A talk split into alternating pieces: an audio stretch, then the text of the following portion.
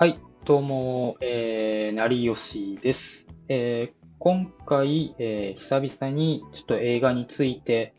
えー語ろうかなと思いまして、えー収録しております。えーこちらの、えー映画ラジオでは、あ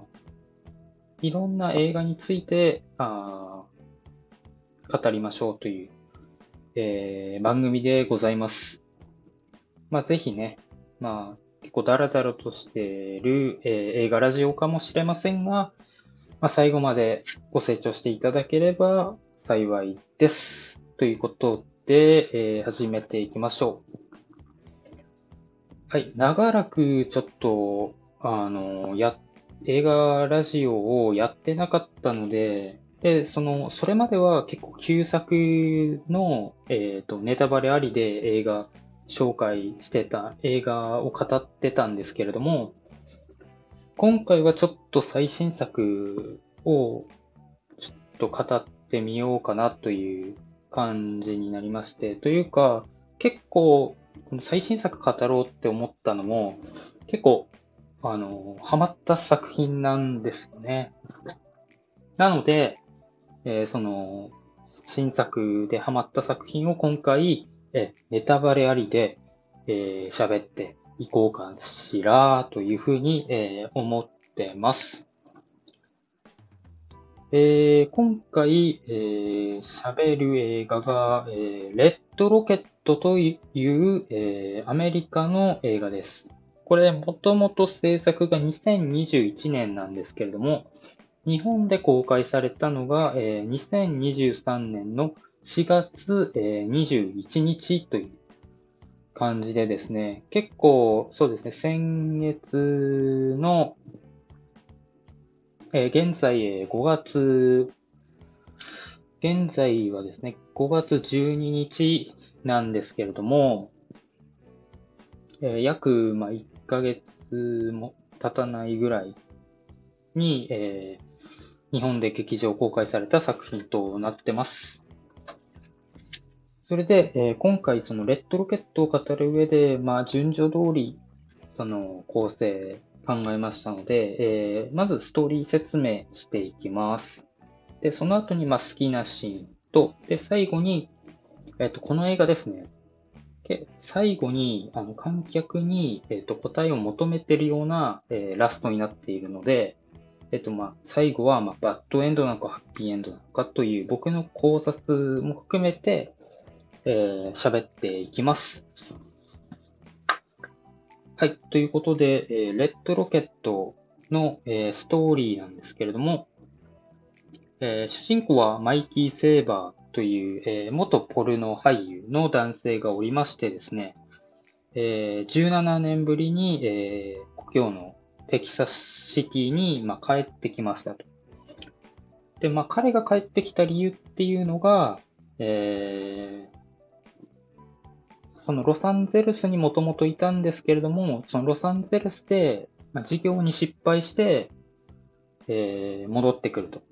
で、なぜか顔は傷だらけで、所持金がわずか22ドルしか戻って、持っていない状態で、えっ、と、テキサスシティに帰ってくるんですけれども、おそらく親とか、あの、身内がいない状態なので、えっと、誰を頼るのかっていうと、その、もともと妻がいるんですけれども、ずっと別居中だったんですよね。で、頼れる人が、その、妻のレクシーっていう人しかいないので、えーレクシーを頼るんですけれども、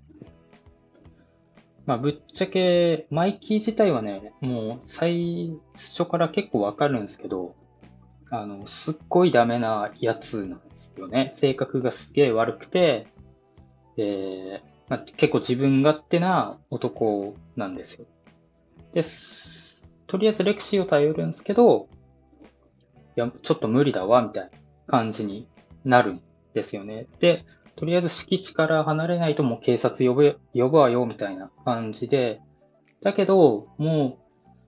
その、マイキー・セーバー、まあ、主人公ですね。主人公は、あの、身寄りがないので、もう住む場所がないと、もう働き口も見つからないし、みたいな感じなんで、もうどうしてもお願いします、みたいな感じで、えっ、ー、と、レクシーに頼み込むと。で、レクシーは、えっ、ー、と、あの、親と住んでますね。シングルマザーの、えー、お母さんと一緒に住んでて、まあ、家賃払ってくれるんだったら、まあ、住んでもいいわよ、みたいな。ただし、あの、セックスとかそういうのはしませんと。とりあえず家賃だけ払ってれば、まあいいわよ、みたいな感じになるんですね。で、それで、やっと、まあ、家を、まあ、仮居候の身なんですけど、手に入れると。で、その後に、えー、まあ、仕事を、マイキを探すんですけれども、これが全くうまくいかないという、最初は元ポルノ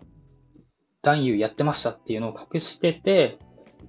えーと、いろんなお店の、えー、面接に行くんですよね。で、面接に行くんですけど、この空いている期間何してたんっていう、あの、面接、その履歴書に書け、書けないんで、そのポールの男優やってたっていうのを書けないんで、何やってたんですかって言われて、でも、しょうがないっていうことで、一応、元ポルの男優だよっていうのを、えー、告白すると。だけど、結局どこも雇ってもらえるところがないっていうことで、えっと、ロサン、マイキーがロサンゼルスに行く前にやってたそのマリファナを売るっていう家業を、えー、っと、昔やってたんで、そのレオン・ドリアっていうもの人のところでやってたんで、えー、その彼女を訪ねると。それで、えっ、と、マリファナを売って、えっ、と、稼いでいくんですけれども、まあ、正直、家賃とかはもう、本当はお金持ってるのに、あの、マリファナで稼いで、持ってるのに家賃なかなか払わんと。で、その痺れを切らしたそのレクシーとその母親ですね。がレ、そろそろ家賃払ってくれみたいな感じになるんですよ。で、その家賃を払っ、わかった、払う、払うよって言って。で、1ヶ月分払うんですね。で、その後にドーナツ店に行くんですよ。で、ドーナツ店に行ったら、えー、まあ、可愛らしい高校生がいるんですよね。その可愛らしい高校生が、まあ、レイリーっていう女の子なんですけど、まあ、周りから呼ばれてるのがストロベリーっていうあだ名で呼ばれてるスザンナ・ソンっていう女優さんが、まあ、演じる子なんですけど、めちゃめちゃ可愛いんですね。で、マイキーも、めちゃめちゃ可愛いやんってなって、口説くんですよ。40の男が17歳を口説くっていう結構気持ち悪い構図が、あの、あると。それで、えー、まあ、口説いて、まあ、成功するんですよね。あの、結構お互い、なんか欲しいものを補ってるというか、その、マイキーは、えっ、ー、と、若い女性で、ポルノ活動を再開させて、彼女で、えっ、ー、と、賞を取るっていう目標があって、えー、と、ストロベリーの方はロサンゼルスに憧れがあるので、えー、もともとロサンゼルスから17年ぶりに帰ってきたマイキーのことをすごく慕っている感じになると。それで、まあ、お互い付き合うようになるんですけれども、結構ね、その、それが、まあ大体、そっからが、えっと、物語の、まあ、すごい始まりなんです、ね。結構前半部がちょっと長いんですよ。と、あの、マイキーのあの職を見つけるまでのくだりだったりとか、レクシー、妻のレクシーとの関係だったりとかが結構、あの、濃厚に描かれてて、実際に物語が展あの大きく展開するのがそのストロベリーと会ってからが、あの、動き出すんですよね。本来の物語っていうのが。で、その、いわゆるその、まあ、妻を、まあ、また裏切るんですよね。なんかまた、うんと、こう、仲良くなりだしてるんですよ。ストロベリーと会ってからも、その妻との関係が結構修復されつつあるんですけれども、そのマイキーとレクシが修復していくんですよ。ちゃんと家賃も払ってくれるし、家事もやってくれるし、芝刈りとかもやってくれるし、えっ、ー、と、性的な欲求も満たせると。で、それで結構レクシーは割と複雑で、え、あの、それでレクシーのは、あの、あれなんですよ。そのマイキーとは別で、えっ、ー、と、他に男がいて、その男の、えっ、ー、と、子供を、あの、産んでいると。でも、あの、麻薬中毒なんで、えー、親権争いをした結果、子供はその男の人に奪われてしまったと。で、また、まあ、親権争いしてて、まあ、子供が戻ってきて、私の元に、レクシーの元に戻ってきてほしいみたいな感じで結構複雑なんですよね。それで、まあ、マイキーがいると、あの、親、ちゃんといて、まあ、安心できるし、親権も、えー、子供の親権も、あの、勝ち取れるという感じで、結構親密で、えー、関係性が修復していくんですけど、マイキーは結構身勝手な男なんで、えっ、ー、と、ストロベリーの方に行っちゃうんですよね。まあ、妻を裏切る形で、あの、まあ、ストロベリーの方に行って、えっ、ー、と、そっから、あまあ、ポルノ、彼女をポールノ女優にして、もう会社作ったるぞ、みたいな感じで、やるという感じで進んでいくと。それで、これ、この話はメインのストーリーが、まあ、一応、えっ、ー、と、レイリーっていう、えっ、ー、と、まあ、ストロベリーっていう、えー、18歳になる女の子と、えっ、と、マイキーっていう40のおっさんの、えっ、と、恋愛映画でもあるんですけれども、一応メインストーリーはそこなんですけど、派生の話が結構すごいんです。さっきのレクシーの、えー、お話ですね。あの、別で子供を作っていて、その子供が戻ってきてほしいから、まあ、マイキーとまた再度やり直したいっていうストーリーもありつつ、もう一人なんかもうちっぽけな、あの、や、ちっぽけな、まあ、キャラクターがいるんですけれども、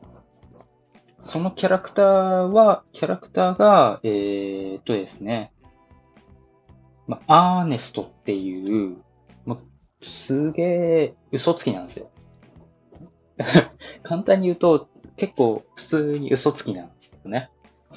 で、なんかもうチャラチャラしてるんだけど、なんか、あんまりその、女性に関しては得意じゃない感じとか、結構その派生の話で言うと、なんかもともと軍隊にいた、だっていう話をするんですよ。それで、なんか遠く離れたスーパーマーケットにマイキーと一緒に行くんですけど、なんか、すげえ馬鹿にされてるんですよね。いや、お前、あの、軍隊いたことねえだろ、みたいな。で、めちゃめちゃなんかもう、あの、蹴られたりとか、なんか、水溜まってる場所あるんですけど、そこに落とされたりとかしてるんですけど、で、実際、軍にいたことがなくて、えっと、軍からか政府からかわかんないですけど、あの、訴えられてると。嘘。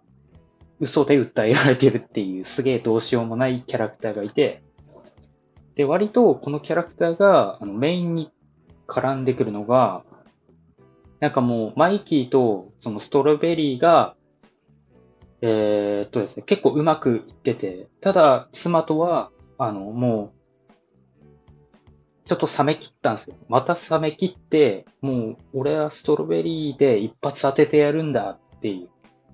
う、もう一心で、もう、で、恋愛にも溺れちゃってると。で、それで、えっ、と、まあ、また、そのアー、アーネストっていう、まあ、どうしようもないクソみたいなキャラがいて、その人と、まあ、ドライブ行ってて、もう、俺は、このストロベリーちゃんで一発当ててやるんだぜっていう話をしてるときに、あの、思いっきり車線を曲がって、曲が、曲がるんですよ。いきなり。あの、話してて、その、高速道路を、あの、走ってて、そしたら、あの、降りなきゃならないところがあるんですけど、そこで降り、あの、もうす、過ぎちゃうんですよね。過ぎ、過ぎ去ろうとしてて、バカバカそっち曲がれって言って曲がるんですけど、そこで、なんか、カットされ、そこで一回切れるんですよ、映画が。で、最初、え、な、なんだと思って見てると、あの、どうやら玉突き事故を起こしたと。高速道、アメリカの高速道路もう、でかい玉突き事故がニュースで報道されてるんですよ。それで、その、マイキーは、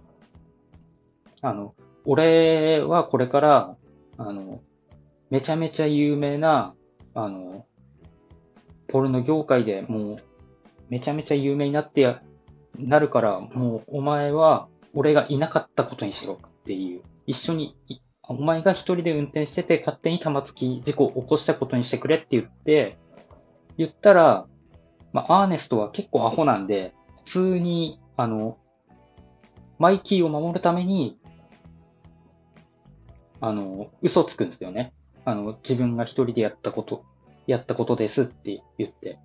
で、勝手にアーネストが一人で捕まって、もう、普通にかわいそうなキャラクターなんですけれども、で、それでマイキーが、よっしゃーって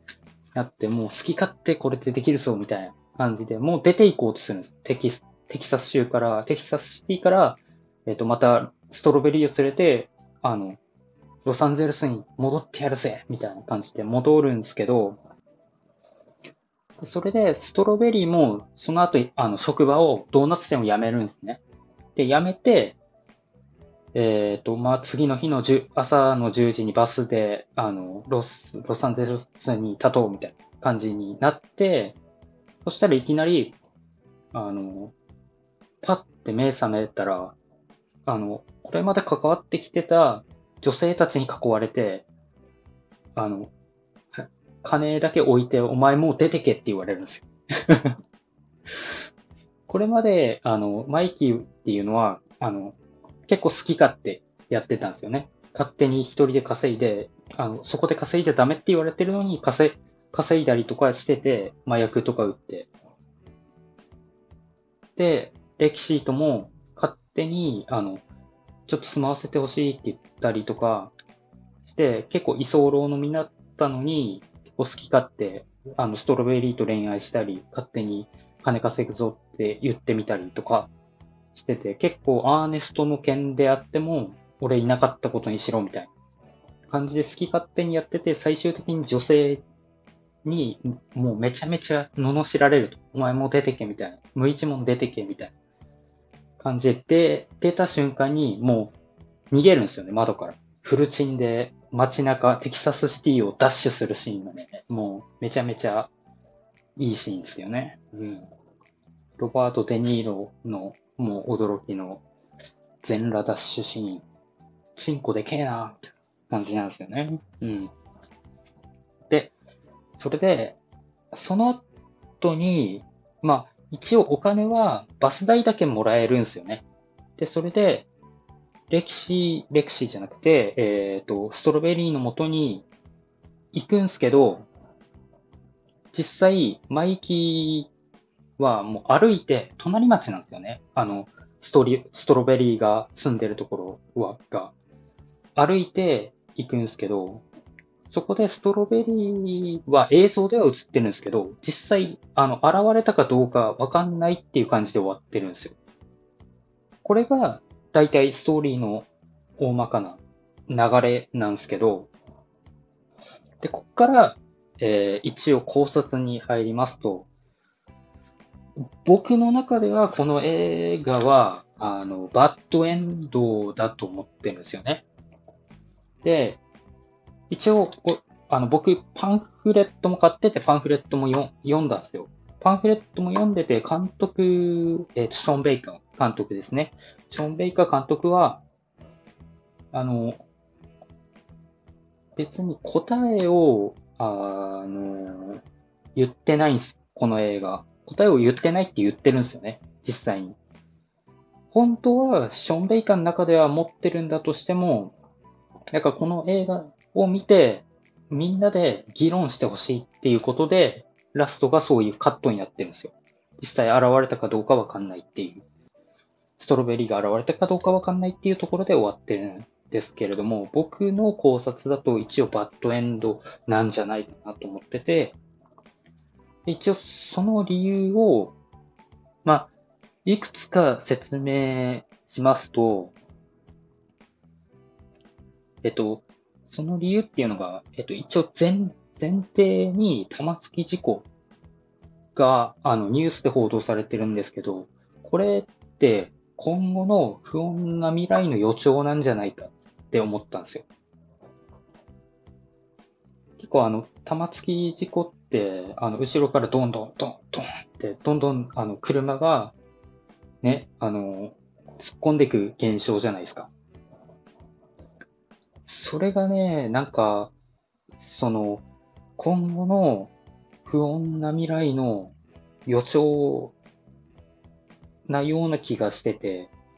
で、一応、この表面上では、えっ、ー、と、一応、アーネストによって、あの、マイキーはね、助かってるんですけど、でも実際の裏のテーマで、あの、玉突き事故を描いたのが多分、今後の不穏な未来の予兆だったんじゃないかなと思ってる部分もあり、えもあり、えー、っとですね、えー、っと、劇中に、え、っと、マイキーがレイリーとデートしているときに、マイキーが、えっと、その、まあ、レイリーっていうかストロベリーですね。えっと、マイキーが、あの、レイリーのことを、か、彼女が本当のことを言ってるのかどうかわからないって言うんですよ。あの、結構、レイリーって若いんで、あの、ストロベリーですね。ストロベリーっては、結構普通に若いんで18、18歳なんで、結構適当なこと結構言うんすよ。あの、なんか、うん、あの、直接的なことが、ちょっと今、あの、忘れちゃって思い浮かばないんですけど、結構適当なこと言ったりするんですよね。突発的なこととか。なんか、それまでなかった癖みたいなものがポンポン出てきたりとかしてるんで、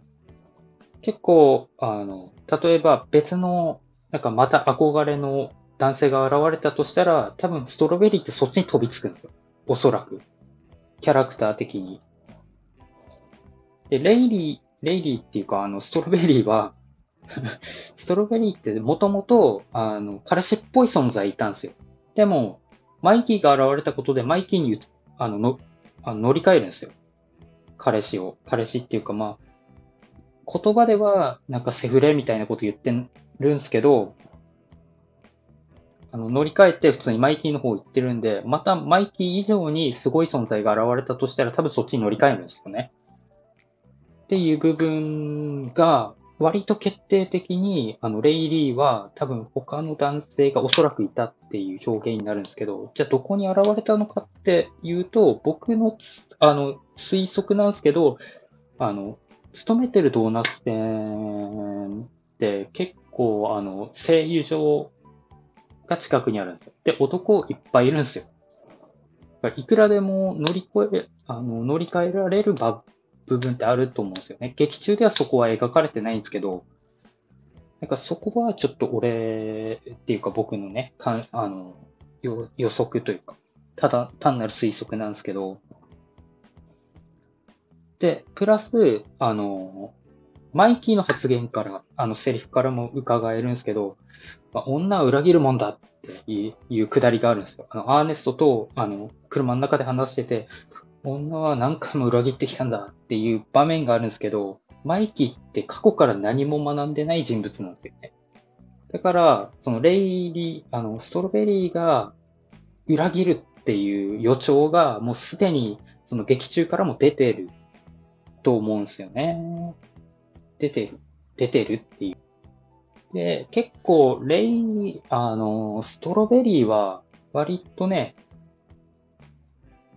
なんか、あの、彼氏に対して謎めいた感じで、ひか、興味を惹かれることが多いと思うんですよね。で、セリフでもなくそれらしいっぽい、それらしい、それっぽいこと言ってたんですよ。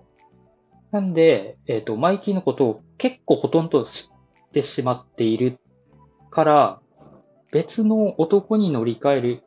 っててもおかしくないっていう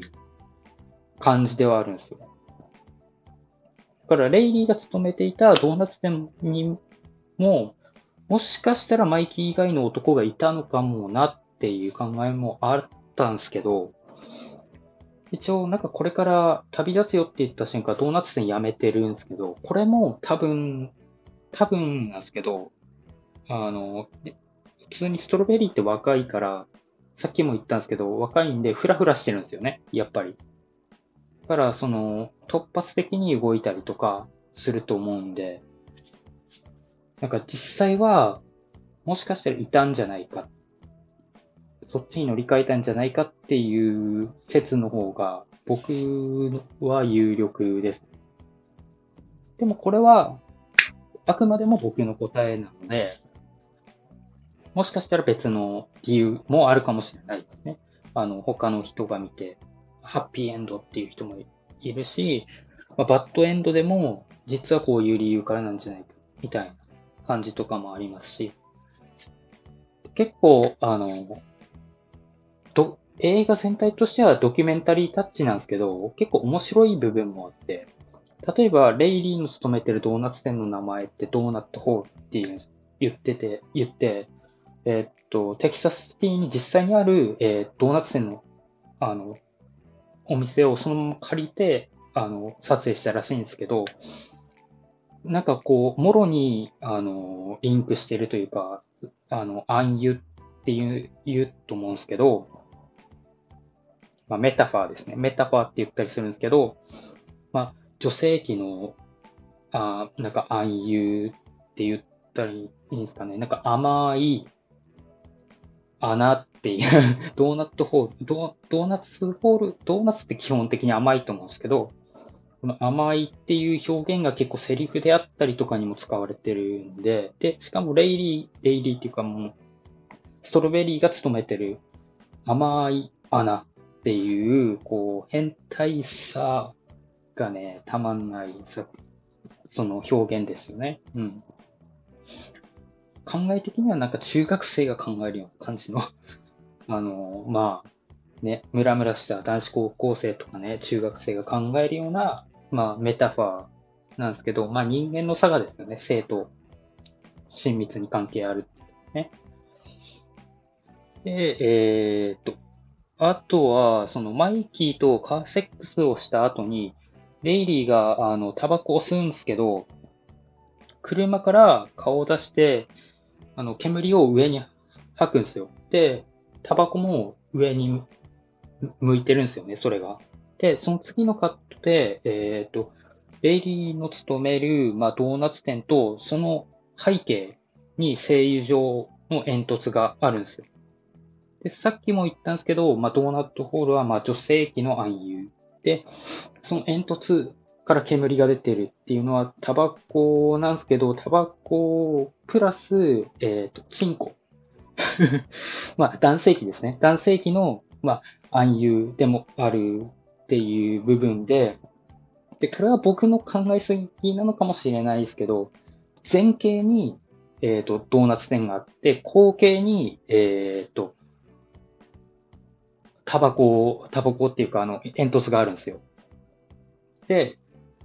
これって最初リードしてるのって、あの、この映画ですね。この映画最初リードしてるのは、えっと、マイキーなんですけど、でもよくよく見ると、マイキーって、あの、レイリー、あまあ、ストロベリー、ストロベリーの手の中でうまく転がされてるんですよ。それも、なんか、このカットで表現されてるんじゃないかなって思ったんですよね。前景にドーナツ店があるんで、まあ、女性に、まあ、リードされ、手の上で転がされてるような表現にも見えちゃうっていう、まあ、拡大解釈なのかもしれないですけど、なんか、そういう表現を見、表現が、そういう考えが出てきたときに、これおもろいなと思って っていう感じですね。はい。まあ、実は、まあ、リードしてるのは、あの、ストロベリーちゃんの方だったんじゃないかっていうのも含めたら、まあ、どう考えても、なんか、僕の中ではバッドエンドなんですよね。でね、最後の、あの、レイリーは一応画面上には出てくるんですけど、そのね、あの、えー、っと、ストロベリーの格好が水着なんですよ。で、ちょっとダンスっていうか、なんか動いてるんですよね。ケツとお腹のラインが超セクシーっていうので、今回ちょっと終わりたいと思います。ということで、えー、今回は 急ですが、今回も急ですが、えー、レッドロケット、えー、お話ししました。皆さんも、まあ、公開してたら、まだ公開してたら、ぜひ見てみてください。もし見れなかった方は、えー、レンタルとか。まあ、がっつりネタバレしちゃってるんですけどね。えっ、ー、と、まあ、レンタルだって配信来た時にぜひ見てください。僕はちなみにショーン・ベイカーの作品の中で一番好きかもしれない作品です。はい。ということで、終わりたいと思います。では、ご清聴ありがとうございました。次回、また、どこかで会いやしょう。さようなら。